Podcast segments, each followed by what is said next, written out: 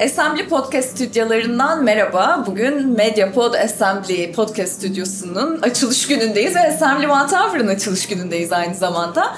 Artık kaçıncı konuğumuz olduğunu hesap edemiyorum. Stüdyomuz bugün oldukça yoğun. Ben Nida Dinçtürk. Karşımda Filmberk Yönetim Kurulu üyesi İhsan Ergin var. İhsan Bey bugün aynı zamanda Assembly'nin, Assembly One Tower'ın açılış konuşmacılarından da birisi. Hoş geldiniz. Hoş bulduk.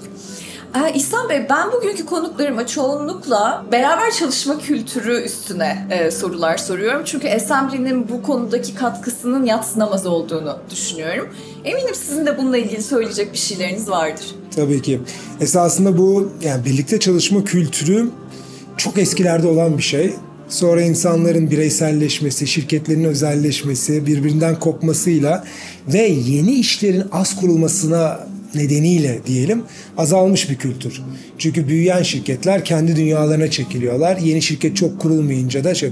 Diğer yandan dünyanın tabii ki artan maliyetleri bir ayrı kültür. Bu da size esasında tekrar bir arada bir şeyleri paylaşmaya itiyor. Dünyada bir paylaşım ekonomisi falan var ama bunlar hep görüntüdeki şeyler. Esasında insanların aradığı gizli sos burada birbirlerinden etkilenme. Birbirlerinden etkilenme ne demek istiyorum? Şimdi dünyanın açılması için inovasyona ihtiyacımız var. Yoksa herkes birbirinin işlerini takip eder. Birbirlerinin işlerini tekrarlar ya da aynı işten 10 tane olur. Evet. Bizim yeni işler bulabilmemiz için inovasyon lazım. İnovasyon bir insanın tek başına düşünmesiyle bulabileceği şeyler değil. Tabii ki çok derin teknolojilerde falan olabilir ama onun dışında genel olanlarda değil. Genel olanda etkileşim çok önemli. Sizin bir topluluğun parçası olmanız lazım. Başka düşünen insanlarla ilişki içinde olmanız lazım. iletişim içinde olmanız lazım. Başka bakış açılarını görmeniz, duymanız lazım ki yeni fikirler üretebilin.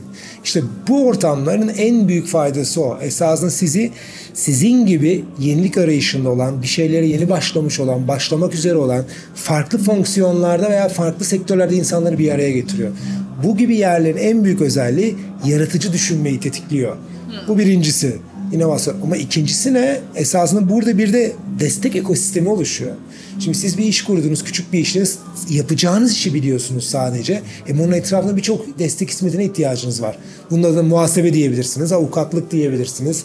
Teknolojik tarafta olabilir işinize bağlı olarak. Buradaki ekosistemde onların hepsine de ulaşabiliyorsunuz.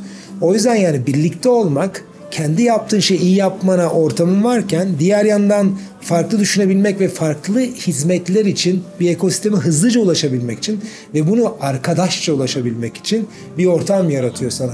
Daha profesyonellikten çıkarıp bir samimiyeti de ortaya koyuyor. Her şey için para ödemek zorunda değilsiniz. Burada çok güzel bir arkadaşınızla işini iyi bilen bir kahve içerken de bir şeyleri çözebiliyorsunuz. Evet. O zaman size inanılmaz bir verimlilik ve fırsatlar penceresi açan bir ortam. Aslında mesafeleri de azaltıyor böylece. Aynen, aynen. Bir de diğer bir açısı daha var. Mesela çok şey söyleyebilirim. diğer bir açısı da şimdi sizin en zor konularınızdan biri ne? Elemana ulaşmak, yeni insana ulaşmak. Evet. E, Buraya gelen gidenden esas çok büyük bir kaynak da var. Ya da böyle çok yetkin arkadaşlarımız var. Bir şeyleri denemek için buraya geliyorlar. Deneyemedikten sonra siz onu fark ediyorsunuz ve kendi ekibinize alıyorsunuz. Yine çok çok açılımları var esasında. Evet. Peki Ankara'da Assembly gibi bir ortak çalışma alanının katkısı nedir? Üstüne Vallahi- çok düşünüyorum ben. Evet, güzel bir soru bence. Çok iyi bir soru. Şimdi ben de düşünüyorum Ankara gibi yerde bence daha etkili. Şimdi insanların birbirine kolay ulaştığı, kolay ilişkiye girdiği, iletişime girdiği, çok fazla sana benzeyen insanın doğ- doğduğu bir yerde ne gerek var da diyebiliriz bazı şeyleri için. Ama Ankara gibi yerde daha çok kamu kuruluşlarının olduğu, büyük şirketlerin olduğu, belli dikeylerin olduğu ve hayatlarının bunların içinde gezdiği bir ortamda insanların nefes alacağı, dışarıda farklı sektörlerle, farklı şirketlerle, farklı insanların içe gireceği ortamların az olduğu bir yer Ankara. Evet. O yüzden de o Ankara için bence çok daha da değerli olduğunu düşünüyorum. Peki eklemek istediğiniz bir şey olur mu? Eklemek istediğim esasında böyle yerlere gelmek için illa da küçük şirket de olmak gerekmiyor.